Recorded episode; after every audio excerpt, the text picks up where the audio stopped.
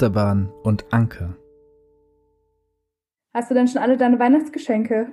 Warst du auch noch panisch am Einkaufen? Die letzten zwei Tage, wo die Geschäfte noch offen waren? Nee, tatsächlich nicht. Ich hatte dieses Jahr sehr zeitig ähm, angefangen, alles zu regeln. Äh, ich hatte zuletzt noch so ein bisschen, war ich unterwegs für Postkarten. Und es war nicht so einfach, coole, nicht kitschige Postkarten zu finden. So, um jetzt so ein bisschen ein paar Menschen noch eine Freude zu machen per Post. Postkartenliebe.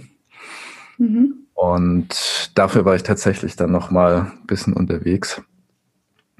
Aber ansonsten habe ich mich da schön rausgehalten und habe mich dann doch sehr gewundert, wie die Menschen in Scharen sich einander dann doch in den Kaufhäusern rumschieben und das, wo man eigentlich jetzt gerade sagen müsste, so, ja, muss jetzt vielleicht nicht alles noch sein. Und selbst wenn nicht, nicht jeder jetzt äh, das Geschenk bekommt, was, was man sich jetzt vielleicht noch so vorgestellt hat oder noch, eh noch irgendwas nur gesucht hat, ist es halt mal anders dieses Jahr. Aber da ist anscheinend der, war der Drang zum Einkaufen, zum Konsum dann doch so stark. Und ich schätze mal, dass wir das in den Zahlen auch deutlich merken werden, den Ausschlag. Ja, in den nächsten sieben Tagen noch, ne? Also was heißt denn jetzt keine sieben mehr, sind jetzt nur noch fünf oder so. Aber man sieht das ja schon, also das sieht man ja jetzt schon, dass die Zahlen im Moment gerade noch nicht nach unten gehen, sondern tendenziell eher noch nach oben. Ich hoffe einfach, dass es was bringt. Also nicht nur, weil ich mir denke, hoffentlich können am 11. Januar die Geschäfte wieder aufmachen, das ist mir relativ egal. Ähm, also egal im Sinne von, ich brauche das nicht unbedingt. Äh, ist es mir natürlich nicht egal, egal im Hinblick auf die Wirtschaft. Es wäre schon cool, wenn die nicht ganz äh, vor die Hunde gehen würde. Das ist für die Menschen schwierig, gerade jetzt sich so zu regulieren. Ich merke das ja selbst, dass es mir schwerfällt, meine Kontakte zu regulieren, gerade jetzt in der Weihnachtszeit, wo man sich dann vielleicht doch mal gerne noch mit Freunden oder Freundinnen getroffen hätte. Äh, ich hatte auch eigentlich vor, mal noch zwischen den Jahren eine Freundin zu besuchen. Das äh, ist also war relativ früh klar, dass das nicht stattfinden wird. Aber trotzdem ist es so der Moment, wo ich mir denke, ich bin insofern bin ich relativ safe, dass ich weiß, meine Eltern wohnen bei mir um die Ecke. Ich habe es nicht so weit. Also es ist nicht so, dass das müsste ich da jetzt extra mit dem Zug hinfahren oder sowas, sondern äh, ich werde privilegierterweise am 24. mittags abgeholt und am 25. wieder gebracht. Und das ist natürlich schon auch der Moment, in dem man sich denkt, viele sind, glaube ich, diese Weihnachten alleine und haben halt nicht die Familie gleich um die Ecke oder viele Freunde oder die Freunde sind dann eben eh bei ihren Familien. Und dann noch einen zweiten Haushalt oder einen weiteren Haushalt mitzubringen als quasi Freundesgast, ähm, wird wahrscheinlich dieses Jahr nicht ganz so extrem stattfinden, weil viele wahrscheinlich sagen, okay, wir bleiben in der Familie, wir halten das so klein wie möglich. Und ich denke, da werden viele wahrscheinlich alleine zu Hause sein. Ja, aber ich denke, manche tun sich dann auch zusammen so oder klinken sich dann doch noch irgendwo ein, wo es für alle Beteiligten okay ist. Und ich sag mal, so die Rahmenregelungen lassen das ja auch zu, so dass jetzt niemand alleine bleiben muss, wenn er denn jemanden findet, ne, wo er zusammen mit Weihnachten verbringen kann. Und insgesamt denke ich mir halt, ja, es ist einfach dieses Jahr dran, einfach mal so ein bisschen sich zurückzulehnen und zu entspannen und zu, sich zu sagen, es, es geht eigentlich auch an Weihnachten ja nicht um mich, es geht um was anderes. Da wird eine Geburt gefeiert, wie neues Leben in, in mein Leben kommt, kommen kann. Und da geht's erstmal nicht um mich und alles, was ich jetzt brauche. Und ich glaube, das ist auch so ein bisschen die Haltung, die, die vielleicht so manche Konflikte, die, die immer schön an Weihnachten Familienfeiern äh, regelmäßig hochkochen, ähm, hilft, äh, einfach sich jeder mal so ein bisschen zurücklehnt und sagt, hey, es, es geht hier nicht primär um mich, sondern was anderes und dass hier etwas von dieser neuen Lebendigkeit spürbar wird und dass man vielleicht auch mal schaut, so was, was brauchen dann jetzt gerade, mit denen ich hier zusammen bin, was brauchen die, damit es für sie hier gerade Weihnachten wird. Und ich glaube, du hast ja schon eine, eine Strategie in deiner Familie entwickelt, dass es bei euch besser funktioniert, oder? Erzähl mal. Ja, wir haben äh, festgestellt, dass es jedes Jahr, und ich glaube, das ist in vielen Familien so, am 24. irgendjemand streitet sich. Es gibt immer irgend, irgendeinen Konflikt gibt's. Und ich habe das große Privileg, zwei Schwestern zu haben, mit denen ich mich sehr gut verstehe. Und wir haben irgendwann mal, haben wir uns zusammengesetzt und haben gesagt, okay, das ist irgendwie nicht cool, dass wir an Weihnachten jedes Mal so Grundsatzdiskussionen führen, die wir eigentlich nicht führen möchten an Weihnachten. Also es ist gar kein Problem, an Weihnachten mal zu diskutieren oder mal äh, Themen auszupacken, die wichtig sind. Es kam dann halt immer so ein kleiner Konflikt und der ist dann so komplett eskaliert, wie so eine Laufmasche, die quasi nicht mehr aufhaltbar war. Und dann gab es plötzlich so, Diskussion, so komplette Grundsatzdiskussion. Und da haben wir irgendwann mal beschlossen, okay, das möchten wir eigentlich nicht mehr. Und jetzt gucken wir mal, was können wir da tun? Wo hängt das? Wie, wie wird es ausgelöst? Wo ist quasi der Nagel, an dem wir uns die Strumpfhose aufreißen, um diese unendliche Laufmasche zu starten? Und haben dann festgestellt, es war bisher immer so, dass meine Mutter gekocht hat für alle. Und wenn meine mittlere Schwester da ist, also ich bin die jüngste von dreien, dann bringt die immer noch ihre komplette Familie mit. Also die hat mittlerweile vier Kids und einen Ehemann. Meine älteste Schwester und ich kommen dann meistens noch dazu. Und dann ist es doch relativ, eine relativ große Veranstaltung. Also vor allem noch mit vier Kindern, die da rumrennen und so, dann ist es schon relativ stressig. Und wenn man dann noch ein komplettes drei, vier Gänge-Menü für die Familie hinzaubern muss, ist das natürlich schon ein gewisser Stresspegel, den man dann, dem man standhalten muss. Und das hat meiner Mutter manchmal nicht so gut moderieren können, diesen Stresspegel.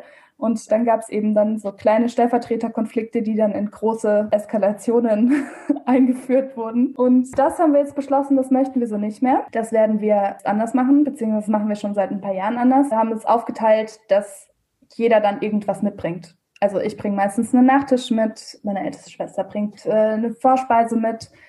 Lena hilft dann, also die mittlere hilft dann beim, beim Kochen und das funktioniert auch echt ganz gut. Und seitdem ist es relativ harmonisch. Also einfach mal Tipp an alle, einfach mal kurz innehalten, wenn es jedes Mal Stress gibt an Weihnachten. mal schauen, an was liegt das und können wir vielleicht da irgendwo Stellschrauben verändern. Wie ist das bei euch? Ja, bei uns ist äh, das, sage ich mal, von der Menge sehr überschaubar. Jetzt einfach zwei Haushalte, die zusammenkommen an Weihnachten.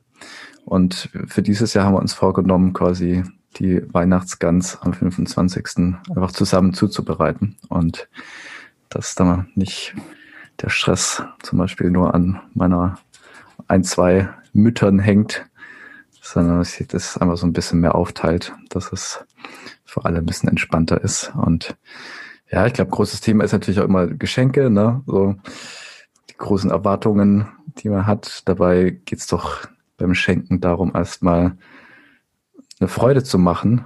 Insofern, dass man sich Gedanken gemacht hat, was der die andere freuen könnte. Das haben wir inzwischen so äh, deeskalieren präventiv, äh, dass man einfach so ein bisschen davor den anderen schreibt, was man sich so denn gut vorstellen und wünschen würde und eine Freude machen würde. Und das ja, entspannt schon mal so manch, manche Erwartungen dann zu enttäuschen. Das stimmt schon. Ich glaube auch, ich finde tatsächlich Gebrauchsgegenstände super. es ist, ist auch so ein Erwachsenen-Ding. Man wünscht sich dann irgendwann sowas wie einen, einen guten Mixer oder sowas zu Weihnachten. ähm, aber ich finde, das ist auch so ein Ding. Äh, Geschenke ist bei uns, haben wir versucht, zumindest in der Familie so ein bisschen runterzuregeln. Ähm, meine Eltern fragen natürlich schon immer, was ich mir wünsche da haben wir aber mittlerweile auch gesagt, so, ey, wir sind jetzt alle erwachsen, ähm, wir verdienen alle Geld. Es ist nicht mehr so, also im Studium, keine Ahnung, da war es schon mal so, dass man sich dann so große Dinge einfach zu Weihnachten gewünscht hat. Also wenn man, ich, keine Ahnung, ich erinnere mich, ich habe irgendwann mal äh, gesagt, hey, ich hätte super gerne ähm, einen richtig guten Schlafsack und die sind halt auch wirklich teuer und dann habe ich mir den halt zu Weihnachten gewünscht. Äh, mittlerweile ist es so, dass wir halt ganz bewusst auch gesagt haben, wir möchten das ganz gern runter reduzieren, um auch diesen, dieses krasse Konsumding so ein bisschen weniger zu zelebrieren. Das funktioniert an den Jahren, in denen meine Schwester mit den Kids nicht da ist, ziemlich gut. Da sieht es unterm Baum meistens, also manchmal gibt es auch überhaupt gar keinen Baum, sondern nur irgendwie so eine eine Weihnachtspyramide oder sowas. Da sieht es unterm Baum immer sehr, sehr licht aus. und wir wissen, okay, wir schenken uns halt einfach nicht viel, sondern oft schenken wir uns dann auch einfach Aktionen. Also so, keine Ahnung, meinen Eltern haben wir letztes Jahr zu Weihnachten eine Wienreise geschenkt, die jetzt dieses Jahr natürlich nicht stattgefunden hat, aber die dann nächstes Jahr auch noch funktioniert, hoffentlich. Oder wir schenken Konzertkarten oder sowas. Also eher so gemeinsame Zeit. Und das ist natürlich dann auch nichts so wirklich Materielles. Das ist dann schon auch schön. Oder wir schenken uns halt eine Kleinigkeit. Und das ist dann auch immer schön, weil da macht man sich ja dann durchaus auch Gedanken, was kann die andere Person, also was mag die andere Person, was kann ich, was kann ich in eine Freude machen. Und äh, in meiner Familie ist es schon so, dass wir alle jetzt nicht ganz, also es ist natürlich auch immer ein großes Privileg zu sagen, ja, auf materielle Dinge legen wir nicht so viel Wert. Ähm, ist natürlich sehr einfach zu sagen, wenn man sich materielle Dinge jederzeit immer kaufen kann. Aber da ist es schon so, dass wir eher darauf achten, dass wir uns quasi eine Freude machen und eher eine Kleinigkeit schenken, als jetzt ein riesiges Geschenk. Ja, und im Schnitt ist es ja schon so, dass, dass die meisten einfach sehr, sehr viele Dinge haben. So, also mhm. ähm, ich habe letzte diesen Film gesehen, 100 Dinge. Mhm. Äh, läuft gerade bei Netflix.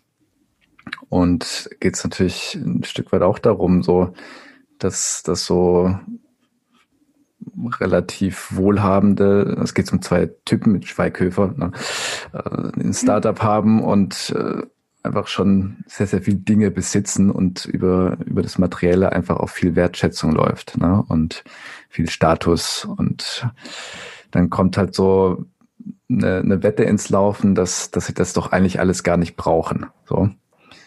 Und dann wetten sie quasi ihr komplette, kompletten Wert ihrer jungen Firma mit, mit der Belegschaft, dass, ähm, dass sie jetzt 100 Tage bei Null starten, also wirklich nicht mal mehr eine Unterhose. Die haben in, in dieser Nacht, dass sie das äh, so halb trunken entschieden haben, wurden dann quasi die kompletten zwei Buden leergeräumt in Container und sie starten wirklich bei Null, nackt in ihrer Wohnung. Und jeden Tag bekommen sie eine Sache zurück auf, auf 100 Tage, also 100 Dinge. Und dann fangen sie quasi an, so Prioritätslisten zu machen, so was, was sind jetzt eigentlich die, die wichtigsten Dinge, die ich erstmal brauche, um zu leben, nachts nicht zu frieren. Und das, das ist ganz spannend, ne? weil was sich natürlich daran wieder so ein bisschen aufhängt, was, was sind eigentlich wichtige Dinge, die ich wirklich brauche, so und ab, ab welchem Punkt ist es halt irgendwie auch äh, Luxus und nice to have, aber wenn, wenn nicht Wayne. So. Und gibt's gibt's dann auch so, so rührende Szenen, wo sie dann in ihr, bei der Oma oder äh, quasi Mutter im, im Schoß liegen, ne, 37 Jahre alte Männer, ähm, und äh, sich selbst zu mitleiden, dass früher im Krieg war, ihr hattet es doch so viel leichter, ne? ihr hattet einfach nicht so viele Dinge und wir haben heute alles und sind trotzdem so unglücklich und unzufrieden und kommen nicht klar. Ich glaube, das ist ein Problem unserer Generation. Gleichzeitig glaube ich aber auch, dass sie da durchaus ein sehr wichtiges gesellschaftliches Phänomen ansprechen, dass du natürlich in einer Welt lebst, in der du alles immer haben kannst, aber dir halt nicht immer alles leisten kannst. Und das ist, finde ich, glaube ich, auch ein zentrales Problem, was dieses was dieses Unglück vielleicht auch ein Stück weit auslöst, dass man eben die ganze Zeit auf allem, also überall in der Werbung, in, auf Social Media, im, in Filmen, über, also in allem, was man so konsumiert an Medien, vorgezeigt bekommt, wie schön das Leben doch sein könnte, hätte man mehr Geld oder wie schön das Leben sein könnte, wenn man sich einen Porsche kauft. Keine Ahnung, aber das sind natürlich so Sachen, auch gerade auf Instagram, auf Social Media, das ist ja quasi eine einzige Werbeveranstaltung. Also viele Accounts, viele große Influencer vor allem machen natürlich Werbung und verdienen damit ihr Geld. Was ja auch ein fairer Punkt ist. Jeder muss sein Geld irgendwie verdienen und es ist ja auch in Ordnung, wenn sie das mit Werbung tun. Ich möchte das überhaupt gar nicht verurteilen, aber ich glaube schon, dass das ein Phänomen ist, was man ja auch bei The Social Dilemma, glaube ich, ist ja auch eine ähm, Doku auf Netflix, sehen kann, dass die Depressionsrate steigt ab dem Moment, an dem es Social Media gibt. Und unter anderem glaube ich, das ist meine sehr unempirische äh, These, dass es daran liegt, dass man die ganze Zeit nur die schönen Seiten sieht natürlich, weil auf Instagram das ist ja eine Selbst, also man präsentiert sich ja selbst, man zeigt natürlich nicht, wie man irgendwie einen Nervenzusammenbruch hat unterm Weihnachtsbaum und gleichzeitig halt auch die ganze Zeit sieht, was man alles haben kann, was man alles konsumieren kann und ich glaube, das ist gerade das Problem, ähm, der Generation Social Media, der Generationen Social Media, es sind ja mittlerweile mehrere, die damit schon groß geworden sind, dass man eben nicht, dass man nicht mehr filtern kann. Ist das jetzt gerade Werbung oder ist das gerade, ähm, was ist das gerade? Und das verschmilzt ineinander und gleichzeitig sieht man aber, dass man das nicht hat und dass das Leben, das man lebt, eben nicht so perfekt ist wie das Leben der Influencer auf Instagram. Deren Leben wahrscheinlich auch nicht perfekt ist. Aber das sieht man halt nicht. Die Werbung wird ja immer bewusster aufgeladen, dass dich das dann glücklich macht oder dass das jetzt irgendwie sinnvoll ist, dies und jenes dann äh, zu konsumieren. Also mhm. eigentlich so, so ganz existenzielle Themen, die, die früher nicht unbedingt damit zusammenhingen, was du jetzt konsumierst, sondern wie, was für eine Lebenshaltung du hast und wie du mit anderen Menschen umgehst und wie du dich vielleicht auch mal zurücknehmen kannst in der Welt. So, das, das wird jetzt schon seit langer Zeit durch Werbung alles mit, mit aufgenommen und im Endeffekt instrumentalisiert. Und all, all das äh, kannst du haben und machst du, indem du konsumierst. So. Ja. Und dass, dass das natürlich irgendwann an einen Punkt kommt, wo man auch merkt, diese, diese Versprechen gehen so nicht auf.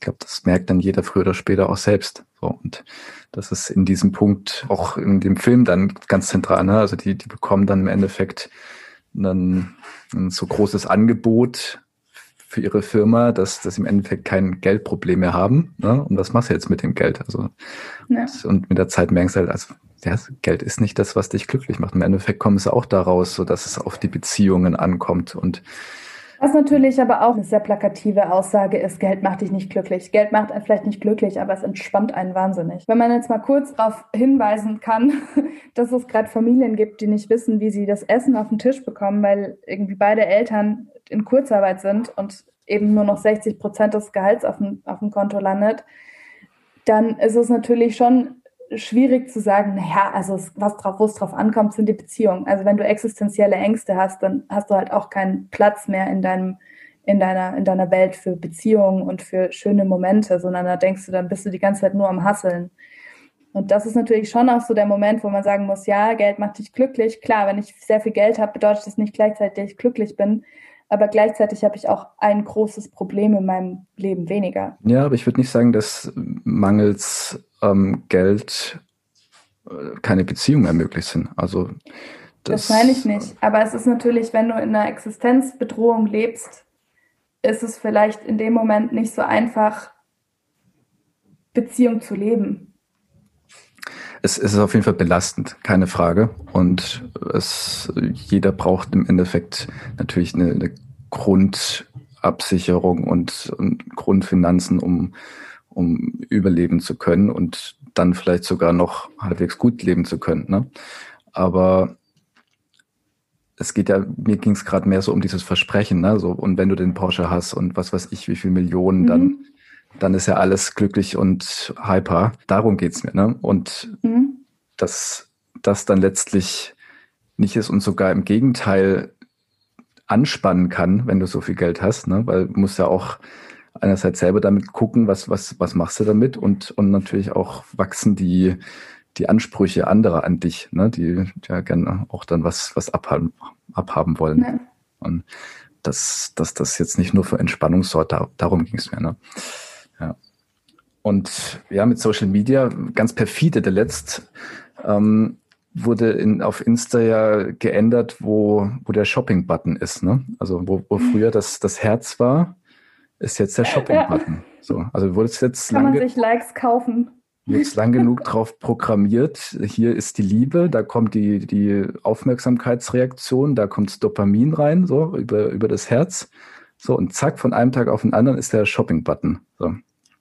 Und plötzlich äh, wird, wird das, was du über, über Anerkennung und Aufmerksamkeit von anderen und Likes ähm, verbindest auf dem Bildschirm ersetzt durch Konsum. Das, das ist halt einfach richtig perfide mies, so mit, mit anzusehen. Und es, ich meine, es sagen ja auch schon viele, dass, dass im Endeffekt Instagram kaputt gemacht wurde durch eben solche Dinge und auch einen Algorithmus, der dir nur noch das zeigt, was jetzt halt in dein Werbeding reinpasst und sehr, sehr wenig von dem, was von Leuten, die du eigentlich, denen du folgst und was dich selbst interessiert.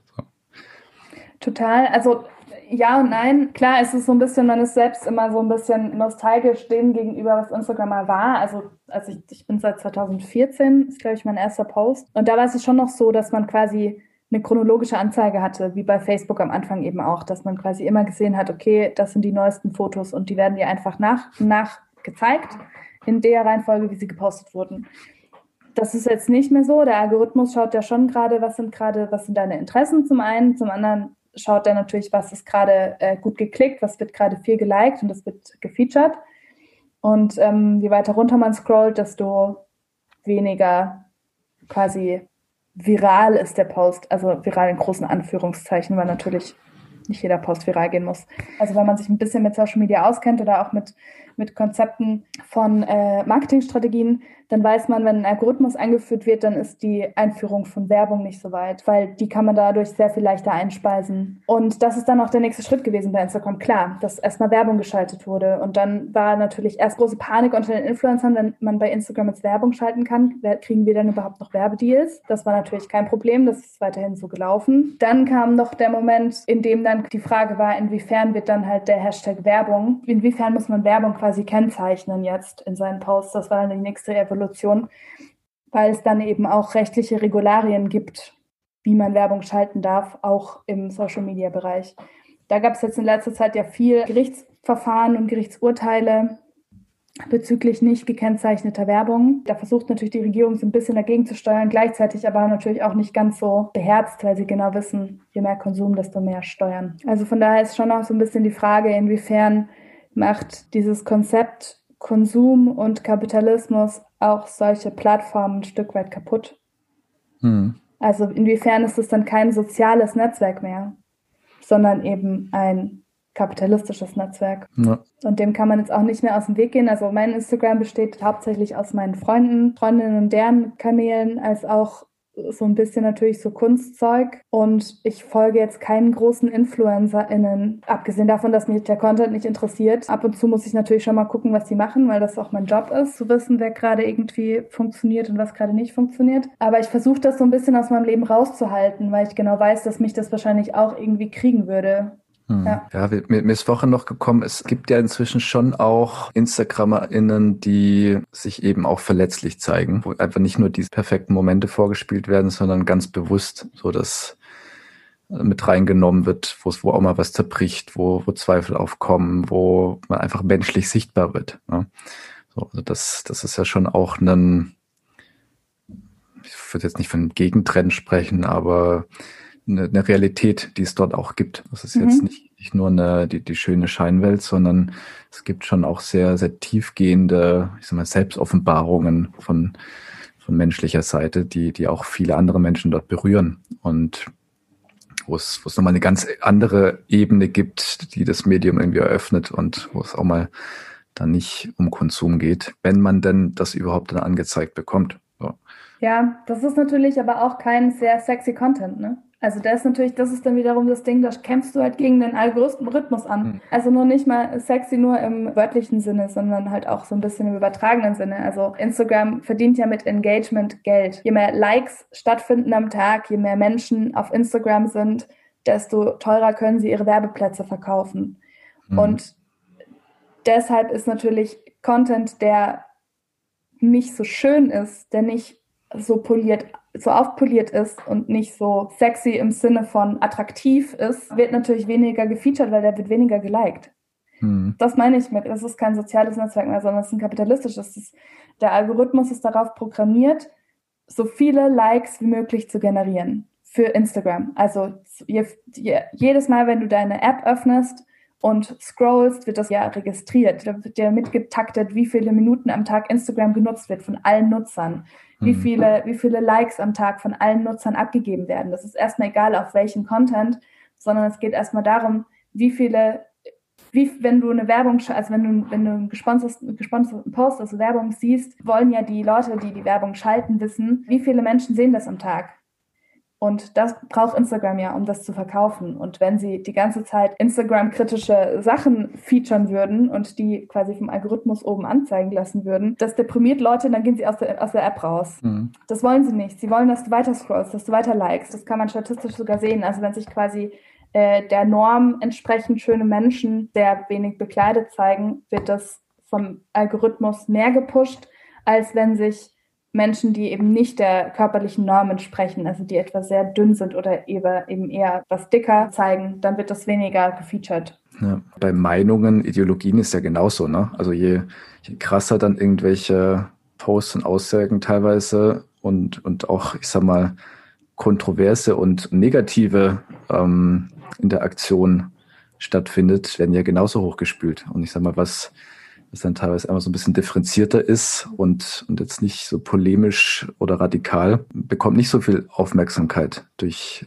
durch den Algorithmus. Ne? Ja, das ist ja das Facebook-Problem, ne?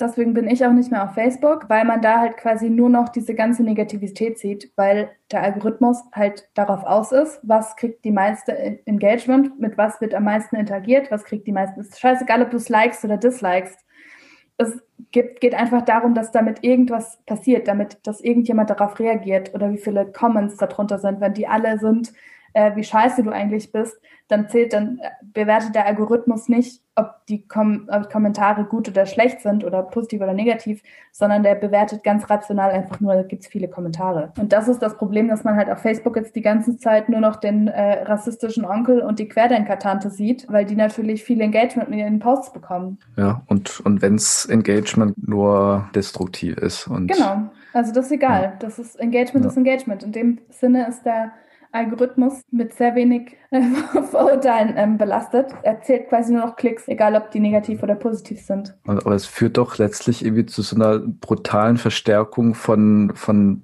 der Affektebene. Also überall, wo einfach sehr starke Emotionen, Affekte getriggert werden, da ist, ist große Sichtbarkeit und, und alles andere, was vielleicht auch mal ein bisschen differenzierter ist oder mich menschlich tiefer berührt, ohne jetzt gleich irgendwie einen Hasskommentar irgendwie auszulösen. All das bleibt ja viel stärker unter der Oberfläche. Also das, das macht ja auch naja. was mit unserer Interaktion. Ne? Also Internet is made for porn and shopping und ich glaube auch, Internet is made for Kritik. Und damit meine ich negative Kritik, weil du natürlich hinter dem Deckmantel oder hinter deinem, hinter deiner der Anonymität oder mehr oder weniger Anonymität auf Social Media ist natürlich nicht ganz so anonym, aber hinter der, dem Schutz deines, deiner Tastatur haust natürlich schneller mal Kritik raus. Das würdest du in der realen Interaktion im realen Raum wahrscheinlich nicht einfach so schnell machen. Aber es nervt dich was, dann kommentierst du es weg.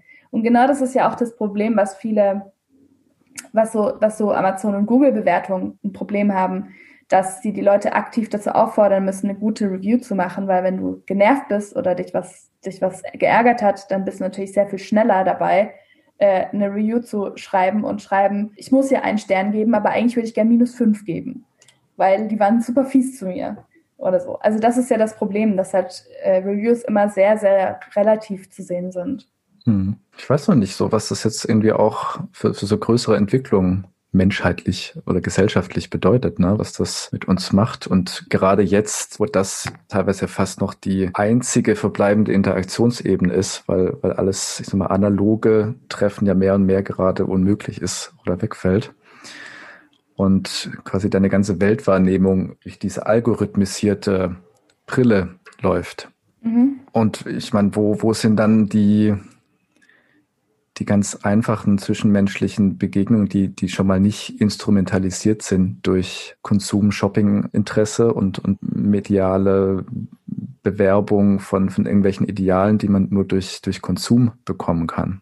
Klar, ist natürlich schwierig. Und ich glaube, da ist, ist jetzt schon Weihnachten so vielleicht mehr denn je dran, irgendwie mal drauf zu schauen, was, was sind eigentlich die die wichtigen Dinge in meinem Leben? Wo habe ich auch mal diesen ehrlichen menschlichen Blick auf, auf mich selbst und auch, aber auch auf meine Mitmenschen, ohne mhm. all, all diese Filter. So, ein, so eine Geburt von einem Kind reißt einen ja da, glaube ich, also ich habe es jetzt selbst noch nicht erlebt, aber ich glaube, viele Eltern, die das mal erlebt haben, das ist einfach, muss so krass sein, wie die, die Geburt von, von so einem neuen Menschenleben quasi aus allem anderen rausreißt, wo, wo plötzlich deine, dein Fokus sich ganz neu ausrichtet und auch deine Priorisierung. Ne? Also wo, wo davor ja. vielleicht X, Y, Z dir alles toll, äh, hyper schön vorkam und wichtig.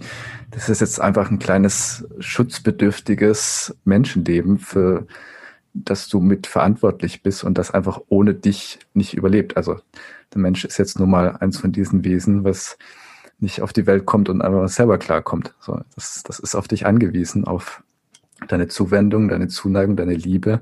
Das, was da durchscheint, ist, ist glaube ich, sowas, was ganz Ursprüngliches, was, äh, wofür auch Weihnachten steht. Mhm. Und sich darauf zu besinnen, auch wenn man vielleicht jetzt äh, in der eigenen Biografie noch keine Geburt selbst äh, miterleben durfte und es vielleicht auch nicht miterleben kann. Es ist ja Weihnachten Jahr für Jahr das Fest, wo genau daran erinnert wird. Und das, und das meinte ich am Anfang, ne, so mit sich selbst mhm. zurücknehmen. Mhm. Es, es geht jetzt nicht um mich, sondern um ein kleines schutzbedürftiges Leben. Und ich sag mal, übertragen in der Metapher gesprochen, ist es ja quasi auch dieses, dieses brüchige, schutzbedürftige Leben, was mich selbst ausmacht. So, woran ich erinnert werde bei, bei diesem Fest. So, und was eigentlich auch mein brüchiges und schutzbedürftiges Leben ausmacht und was ich brauche. Und da geht es natürlich schon auch wieder um mich, damit ich äh, gut leben kann. So. Und vielleicht ist es ja mal ganz, ganz gut, sich zu überlegen, was, was wären eigentlich von diesen 100 Dingen so meine, meine ersten zehn schon mal, die ich wirklich wichtig brauche. Und inwiefern diese Dinge Dinge sein können oder ob und wie viel davon im Verhältnis Beziehungen sind, die ich habe oder gerne haben möchte. Ja, das ist doch eine schöne Aufgabe, mit dem wir unsere Hörer und Hörerinnen jetzt einfach mal in die Weihnachtspause entlassen. Macht euch einfach mal ein paar Gedanken, was denn so wirklich wichtig ist in eurem Leben. Und wenn ihr das gerade nicht könnt, weil es schwierig ist, weil es emotional oder familiär oder wie auch immer schwierig ist, ihr seid nicht alleine. Wir haben das letzte Mal schon kurz drüber gesprochen. Zum einen auf ankerstelle.net gibt es eine Auflistung von Stellen, an die ihr euch wenden könnt, wenn es euch nicht so gut geht, wenn ihr irgendwie das Gefühl habt, es wird gerade alles zu viel. Es ist gerade für alle nicht einfach. Die Welt ist gerade ein bisschen viel. Bitte wenn ihr merkt, ihr schafft es gerade nicht alleine, das ist überhaupt gar kein Problem. Sucht euch Hilfe, es gibt Menschen, die helfen euch gerne. Da packen wir auch die Links mal noch in die Beschreibung.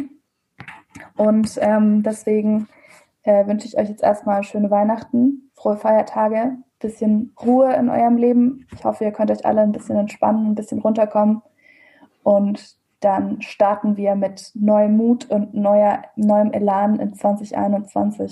Ja, das, da kann ich mich auch dran anschließen. Und was natürlich ungemein hilft, ist, ist auch äh, entsprechende Musik zum Runterkommen. Und eure Ankerstelle hat für euch eine Weihnachtsplaylist, Ankerweihnacht, zusammengestellt. Die findet ihr auf dem YouTube-Kanal von der Ankerstelle. Wie viel Und Last Christmas findet statt? Null. Das ist ein sehr guter Punkt. Das, damit hättest du starten sollen. Last, Last Christmas, Christmas freie ist, Weihnachtsliste. Last Christmas is not happening auf dieser Playliste. Es ist eine alternative Playliste. Und ja, wenn ihr auch Anregungen noch habt, was unbedingt auf diese Playlist mit dazu sollte, dann schreibt uns das doch gerne, dann nehmen wir das mit auf. Auch von mir eine frohe Weihnacht erholsame Tage zwischen den Jahren. Wir hören uns wieder im neuen Jahr. Bis dann. Ciao. Macht's gut. Tschüss.